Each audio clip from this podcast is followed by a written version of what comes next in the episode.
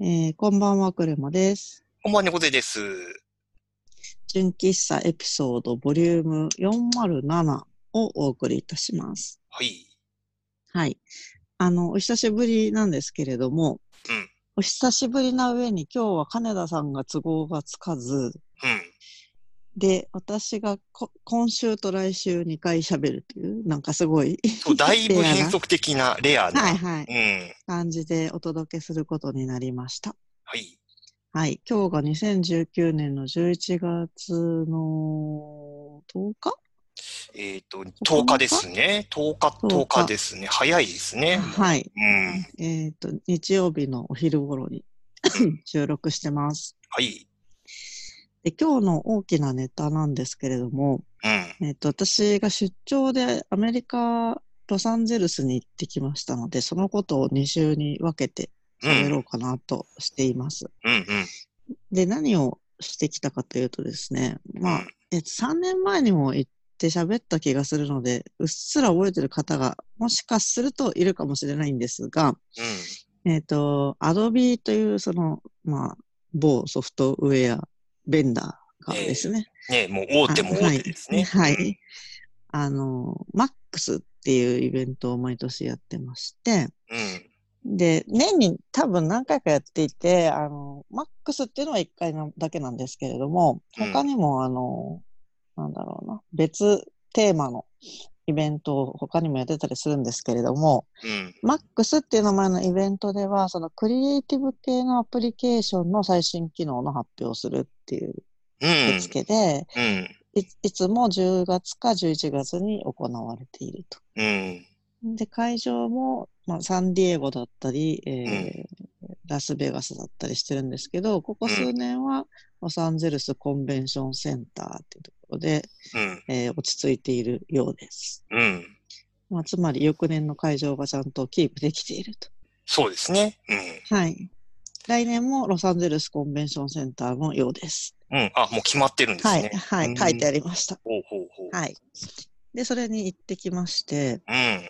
私は2回目の参加で、前回が3年前のサンディエゴで行われた回で、うん。その時参加者が1万1000人って言ってたんですけど、うん。今回が1万5000人だったらしいです。えー、結構増えましたね。はい、またうんすごい増えたっていう。でも、その、それ、その割にはか、1万、いっあまあ、4000人増えた割には、運営はなんかかなりスムースになってた印象で、うん。結構その3年前との比較で考えていくんですけど、うん。さ3年前の会場ってすごいなんか横に長かったというか、うん。あの、なんて言えばいいんだろう。駅一つ分またいでるぐらい横に長い建物だったんですよ。ほうほうほうほ う。 A 駅から B 駅ぐらいまで、もう全部横に伸びてる会場みたいな。ええだから、なんかこう、ある授業が終わって次の授業に行くのに、本当になんか、ローラーコースターで走ってかないと間に合わないんじゃないみたいなぐらうんい、すごい離れてる感じで、すごい。広大な敷地の大学のキャンパスみたいなね、そういみうたい感なじ。の。はい。ええそういう印象だったんですけど、今回は割と全てがコンパクトな範囲に収まっていて、うん。まあ、あと、走らなくてもまあ行ける感じではあったなっていう。うん。うん。感じですね。でうんも、あの、参加者は一番最初にレジストレーションすると、自分の ID が入った、すごい硬いプラスチックのカードをもらえるので、うん。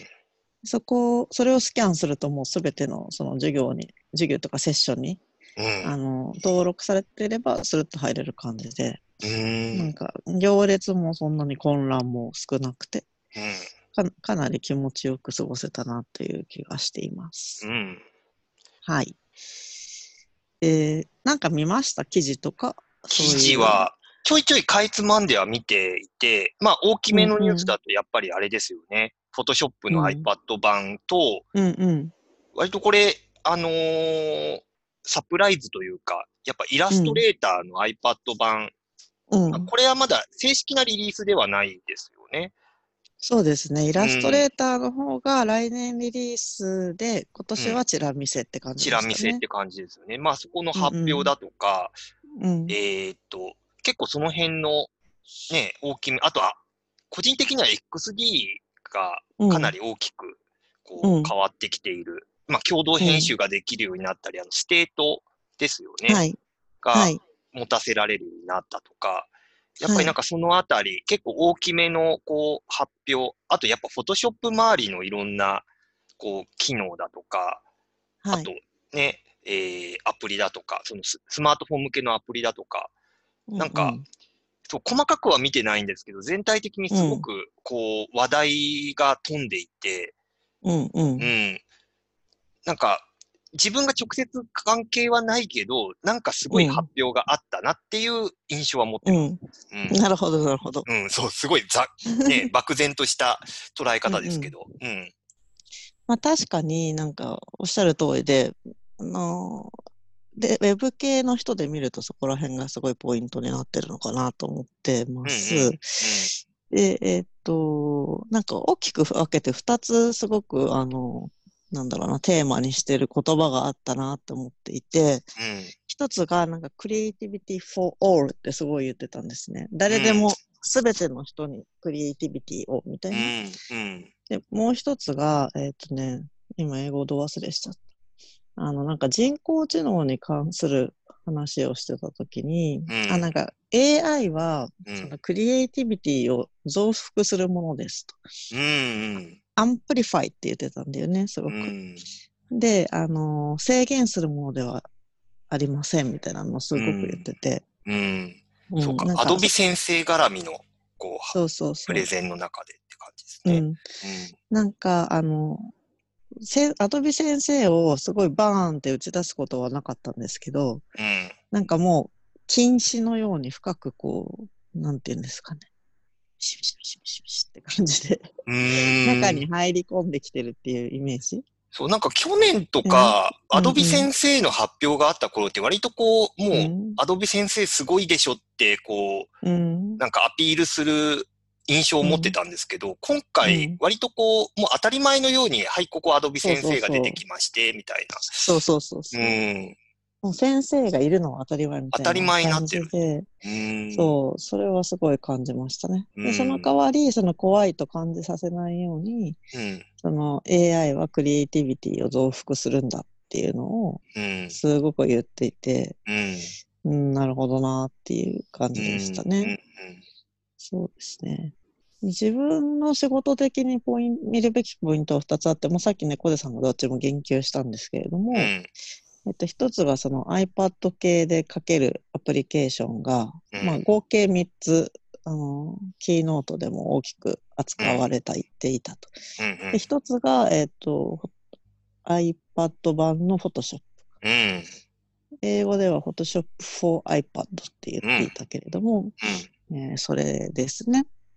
で、えっ、と、機能としては、写真編集系の一部の機能が今、今のところだと使えるうん。と。で、えっ、と、ブラシとかもまあ、あるっちゃあるうん。が、えっ、と、表現性が豊かなのはフレスコっていう別アプリの方なので、うん。まあ割とメインにするのは、えっと自分のもうすでに撮った写真を開き、うん。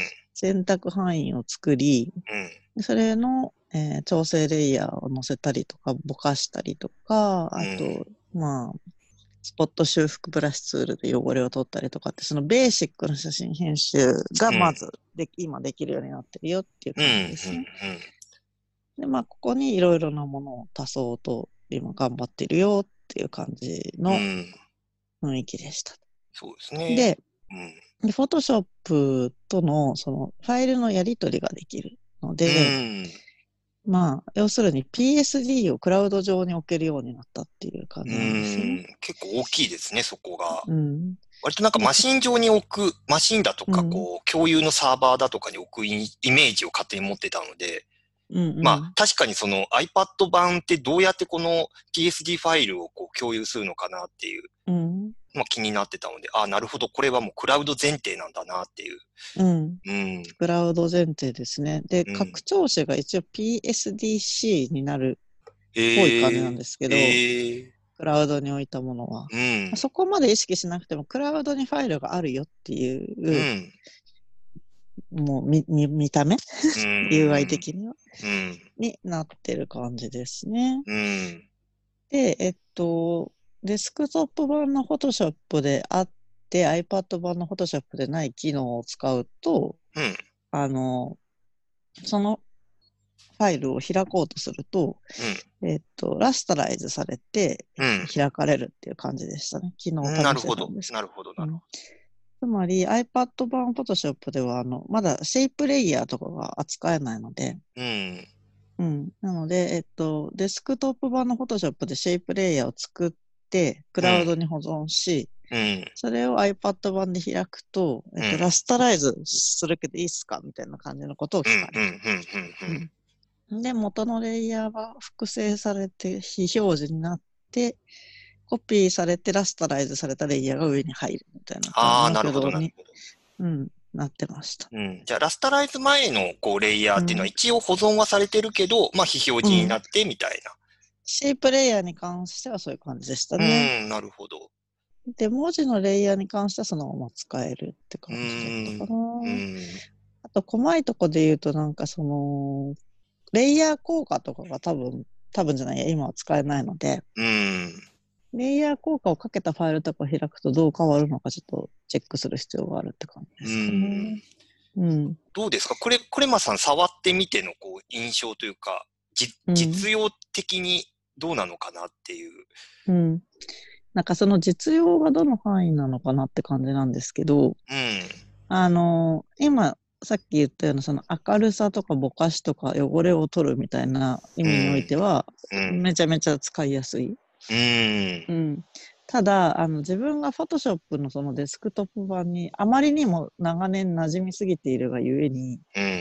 なんか iPad 版でどこにそのパネルがあるのかとかが最ああ。初わかんなくて、そうか、そうか。うん、あれみたいなのがあっうて。ん。うんで。さい最初のそのファーストインプレッションでめちゃ戸惑ったんですけどうん。でそしたら私だけじゃないんだお事件っていうのがあって ほうほうほう。あのアメリカのエヴァンジェリストですごい著名なテリー・ホワイトさんっていう方がいらしてうん。すごいその YouTube とかでもバンバンそのチュートリアルビデオとか流してらっしゃる方なんですけどうん。その方のセッションに行った時に その方自身があんまり UI を覚えてなくてうん。あの別の方にえ「これってどこにあるんだっけ?」みたいな話したりとか ええもう、 エヴァンジェリストがもうそのレベルだと。そうそうそうそうそうそうっていうぐらいうん。であのあやっぱ慣れすぎてるとうん逆に分かんないのかなみたいな、まあ、初初見で。まあね、だからそこは、どうなんで、僕もまだ触ってないからあれですけど、やっぱりね、うんその、タッチ操作みたいなのもね、前提で入ってくるから、まあそれに最適化されてるがゆえにうんっていう、まあでもそこはもう慣れなんでしょうかね。うん、でも別にそれは悪い意味で言ってるわけじゃなくて、うんうんなんて言えばいいんだろうな。えーっと、スマホというかタッチデバイス用にちゃんとゼロから考えているから、今までのうん。 Photoshop の UI とは違うとこもあるよっていう印象って感じ。うんうんうんうん。うんうんうん。そんな極端に全然違うってわけではなくてっていう感じですかね。えっとね、そういう意味ではなくて、なんて言うんだろう。再設計されてるっていううん感じがしうんうんます。うんうん。きちもんうそと。そこはもう一からちゃんと、こう、うん。タッチデバイスで操作しやすいように。そうそうそうそう。で、なんでそう思ったかというと、ちょっと話がずれるんですけど、うん。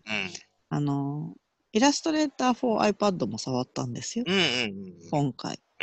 うん。で、すっごい前に、あうんの、イラストレーターにタッチワークスペースっていうのがあったの知ってますかはあ、なんか聞いたような気もするレベルですけど、ありましたね。 ?2016 年、もっと前かもしれないぐらいに、うん。あの、Windows の Surface は、ないどのはい。うこん。のタタッチでで操作できるデバイス向けに、イラストレーターなんだけど、そういった機種で開くと、うんワークスペースを変えられるっていう機能が、うん。なんかそれ見た覚えフあィりーチます。ャーされてたんですうよ。ん。なんかサーフェイスいいな、みたいな、うんそうこそうそうう、話題にはなってた気が。そう。で、その時に触れてたものって、あくまでも PC 版をベースに、こう、機能をすごい減らして、ミニマムにして、みたいな感じで、うん。その UI のそのタッチ、うんアイコンのタッチとかも含めて、うん。そういう感じだったんだけど、うんでも今回触ったイラストレーター for iPad は、うんもう iPad 用に最初から設計し直しましたよっていう、うん。あの、匂いを感じたっていうとすごいあれなんですけど。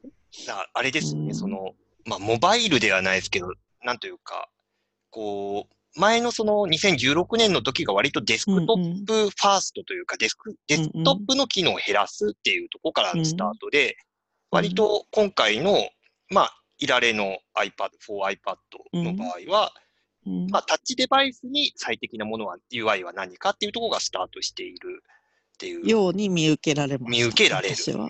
うん。うまだ図の数が少ないのもあるし、ん。うん。例えばハンドルとかが大きいみたいなところとか、あと、はアイコンとかの表現がすごいフラットだったりとか、うん。あの、Adobe って今、スペクトラムっていう名前の新しいあのデザインシステムをうん。運用していて、うん。いろいろなアプリケーションで、その、かなりフラットめなうあん。の UI に置き換えたりとかしてるんだけれど、うん。多分それの一番洗練されたものが出てきてるみたいな感じうん。で、うん。うんうん、を感じました。えうーんで、Photoshop for iPad でもまあ近しい、そのすごくシンプリファイされた UI みたいなうん。感じでしたうね。ん。だから、全然その写写真編集においてはうん。き基本的な、かなり気持ちよくできそうだなっていう印象を受けてます。うんうんだどう、どうなんでしょうね。その、デスクトップで今までやっていた作業と、まあ、その、4iPad が出てきて、あ、うん、こう、その iPad 版との、こう、なんか連携というか、うん。なんか使い分けみたいなのを、こう、どう考えていけばいいのか、みたいなうん、ところがちょなっんと気にか、使い分けじゃなくって、うん、使い組み合わせ組み合わせ。うん。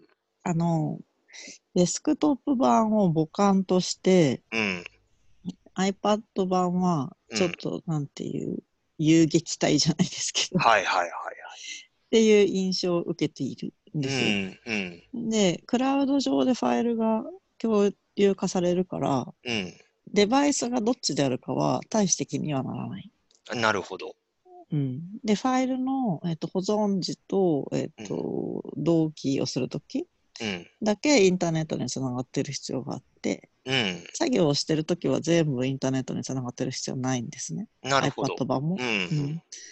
だから、なんか、まあ、社畜っぽいけど、例えばですよ、朝家を出ました。うん。ちょっとなんか会議で使わなくちゃいけないというか、今日提案しなくちゃいけないイメージがあります。うん。えっ、と、自分のデバイス、iPad うでん開いて、うん。編集します。余分なところに汚れとか取ります。っうん。ていうのを、例えば電車とかうん。バスとかでちょちょっとやります。うん。で、会社について Wi-Fi につながったら同期します。うん。その会社にもっとあのハイスペックなマシンがあります。うん。で、そこでその C プレイヤーだったり、うん。レイヤー効果だったり、使えないことをちょっと足してうん。間に合わせるみたいなるほど。なるほな。 うん。っど。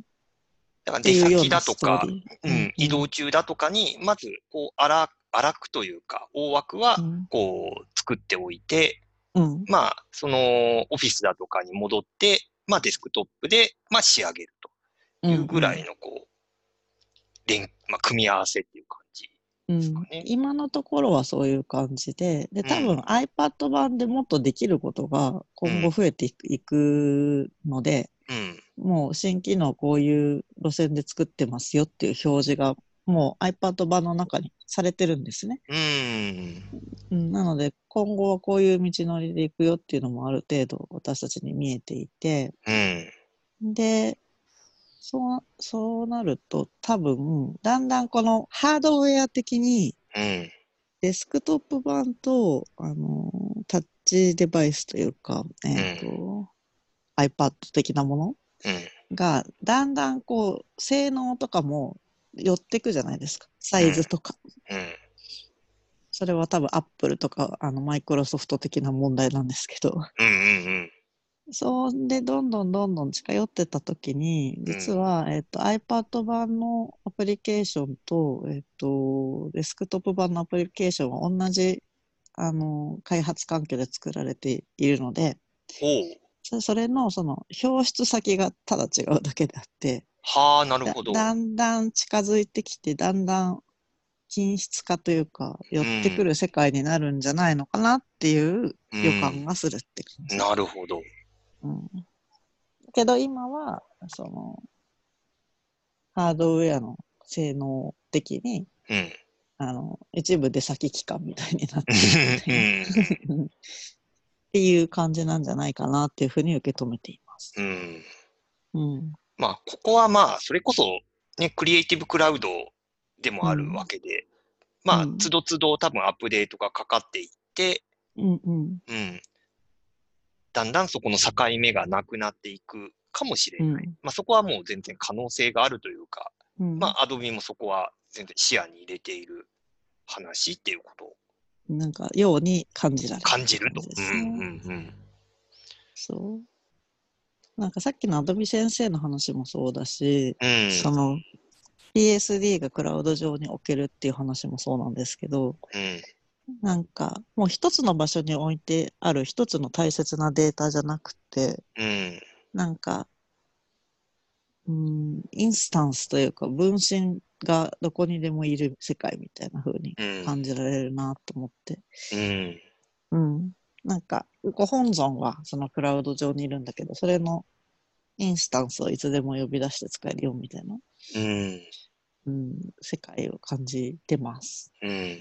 割となんか、その、Google のドキュメント、なんかスプレッドシートだとか、ドキュメントだとか、うん、まあ、ああいう割とそのビジネス寄りの、そのうん資料作成とかでは割、そのクラウド上に保存して、まあ共同編集したりとかって結構馴染みがありますけど、うん割とそれとこう同じような考え方がクリエイティブのところにもどんどんもうこう定着しつつある感じなのかなっていうのはっていう印象がありますようね。ん、なんか XD でもこうね、クラウドに保存できる、まあだいぶ前から保存できるようになっていて、うん。うん。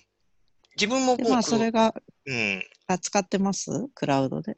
クラウドを入れ、そうですね、扱っていて、まあ、うんなんか恩恵受けてるかっていうと、まあそこ、そこまででもないんですけど、うん。なんか最、その、この前の大きなアップデートで、なんていうか、こう、バージョン管理というか、はい。あの、履歴、そのクラウドで保存しているものに関しては、うん。まあ、その、変更履歴が終えるようになって、うん。で、重要な変更に関しては、なんかブックマークにし、みたいに、こう、名前つけはいて保存ができるっていう。はい。あれがもう、個人的にはすごい待ちわびてた、うんうん。あの、機能だったので、うんうんや。っぱりなんかそういうものがついてくると、いよいよやっぱもうクラウドありきになってくるなっていう。そうですうね。ん。確かに。うん。 XD に関してはそうですよね。うん。じゃあ話を XD に移すと、ほいほい。あのーまあ、今、猫背さんが言った過去バージョンうん。うん。にアクセスできる機能もそうだし、ただ一番ね、あの、アメリカの人たちがめっちゃ熱狂してたのがステート機能ですね。うん。さっきも言ってた。うん、今までアートボードを、こう、要は別に分けて作らなきゃいけないみたいうんなとこだったのうが、んまあ、要は一つで済むというか、コンポーネントコのンポーネ一つントの、にうん。状態をそれぞれ振り分けることができるので、うんうん作りようによってはすごく複雑なこと例えばなんか簡単なイメージで言うとホバーとかを、うんあの指定できるよとかっていうのもあるんですけどうんなんかそれにとどまらずコンポーネントの中にすっごいたくさんのレイヤーを仕込んどいてうんでこの状態の時はこれこの状態の時はこれっていう条件分岐をしてうんで、えっ、と、私がデモンストレーションで見たのは、そのコンポーネント自体はアートボードに振り分けて、うんアートボード上でその遷移をさせて、うんで、コンポーネントの状態を変えるっていうやり方をしてたかな。はあ、うんなるほど。ちょ、ちょっと複雑ですね、そこは。そうう。んそうしないと多分、コンポーネント1個だけポンって置いてある世界みたいになっちゃうんですよね。うん。あの、昔フラッシュやってた人って、うん。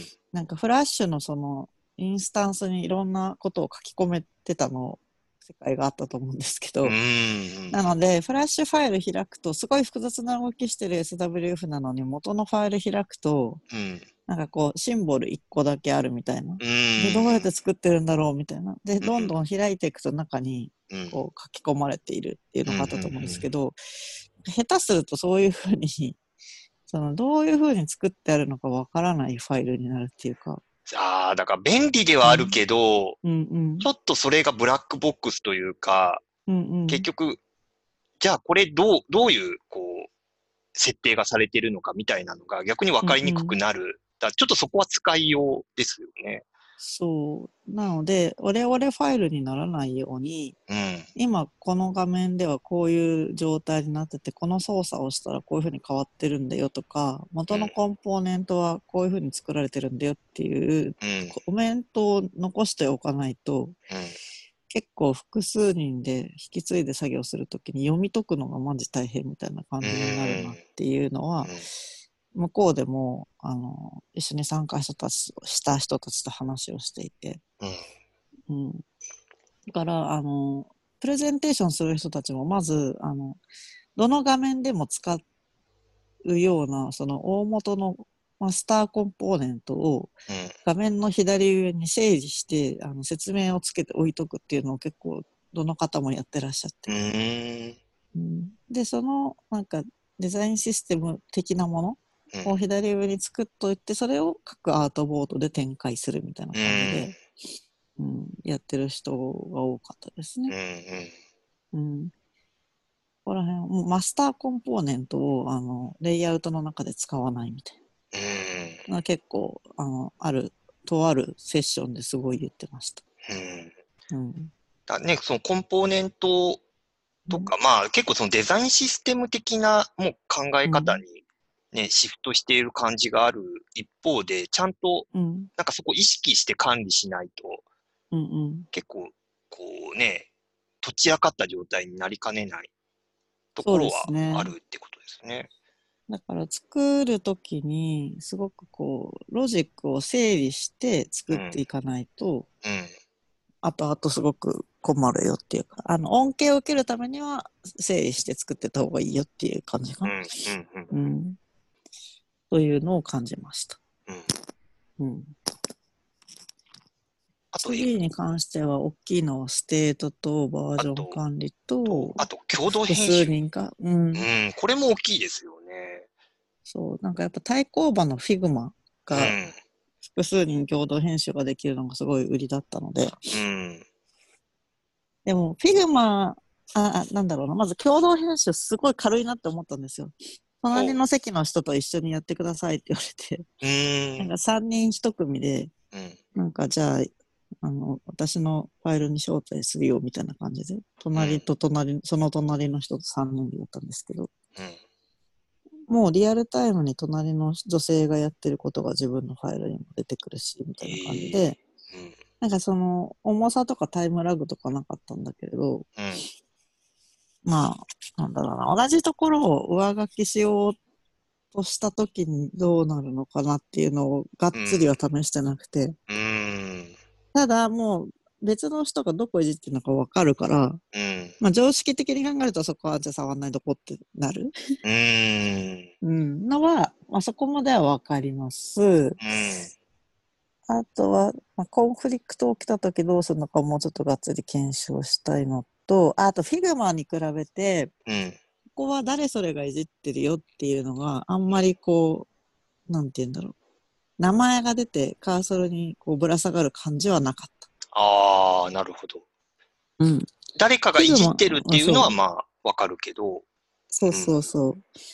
それは、えっと、自分の色とは違う選択色でうん、うん、触られてるんですよ。自分が選択するとブルーになるんだけど、他の人が触ってると赤とか別の色で、うんあの選択された時のハイライトがつくから、うあ、ん別の人が触ってるんだなまではわかる。うん、でも複数にいるうちのどの人が触ってるのかはわかうーん、なるほらど。ない。うん。そうそうそう。うん。ただ、タイムラグとかはなくて、かなりスムース感はありました。うーん。はい。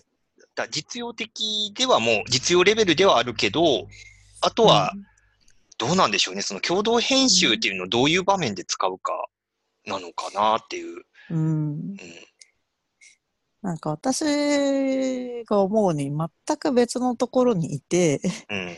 うん。じゃあ、用意どんで一つのファイルをいじるっていうのは結構、うん。コミュニケーションが難しいのではないかと思っていて。うーん。なんかね、うんその一つのファイルの中でもそのうん。いいじるボードが違うとかであればまだうんいいんですけど、こううん同じボードをこう一斉にいじるみたいなのが、うん。なんだろう、こう個人的にはシチュエーション、なんかそういうシチュエーションあるのかなっていうのはありつつ、うんでも一方で Figma がそれで受けてるとこもあるから、うん。うん、なんかそういうニーズがあるのかと思って。うん、大きく言って2つの用途がありそうな気がしていて、うん、 1つはアイディエーションで、うん、ここの見せ方どうするのってなった時、私はこう思う。あなたはこう思うみたいなのを、うん、その場でささっと作って見せ合うっていうのが一つと、うん、で、もう一つは、もうめっちゃ急いでて、うん、この A 案を、あうん、なんか違うデータ入れて 10, 10場面作んないといけないみたいな。うん、もう分分担して作業しなきゃみたいな。人人海戦術みたいな。はいはいはい。 なんか10時までに急いでこれやれ、おおみたいなので、やる っていううんいうパターンしか今のところは思い浮かばない。うんうんうんうんうん。そそれぐらいかな。うん。まあ、他でもあるのかもしれないです。うんうんうんうん。ところでこれ録音はそろそろあれですかね。あ、えっ、ー、と、今32分なんで、あ、はい。あ、そうです録音の制限が40分っていうのがあるので、 はい。そろそろ締めなくちゃいけないそんうで、すけど。そうですね。じゃあ、はいまあ、一応、き今回は、まあ、フォトショップ、まあ、あの、MAX 全体の話と、はい。まあ、ポフォトショップ for、えー、iPad、あと、イラレの iPad、あと、はいまあ、XD のアップデートの話はい。まで、で、一旦です締めねて、次回、まはあ、いちょっと、こ今回触れなかった、もろもろはい。とか、まあ、あとはちょっと、LA での、なんか、いろいろ気になったこととか、伺う感じでいきたいと思います。い、い。はい。ということで、駆け足でしたが、えーとはい製品の発表の印象を語ってみました。はい。はい。続きはまたじゃあ今来日週。うん。はい。じゃあ今日はここで失礼します。おやすみなさい。おやすみなさい。